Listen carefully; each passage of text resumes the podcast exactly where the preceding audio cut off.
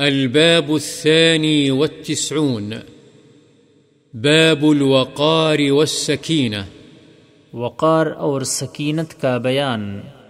وعباد الرحمن الذين يمشون على الأرض هونا وإذا خاطبهم الجاهلون قالوا سلاما.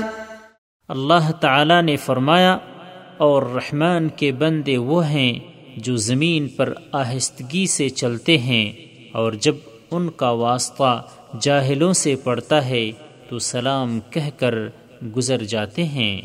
وعن عائشة رضي الله عنها قالت، ما رأيت رسول الله صلى الله عليه وسلم مستجمعا قط ضاحكا حتى ترى منه لهواته إنما كان يتبسم. متفق عليه. اللهوات جمع لهات، وهي اللحمة التي في أقصى سقف الفم.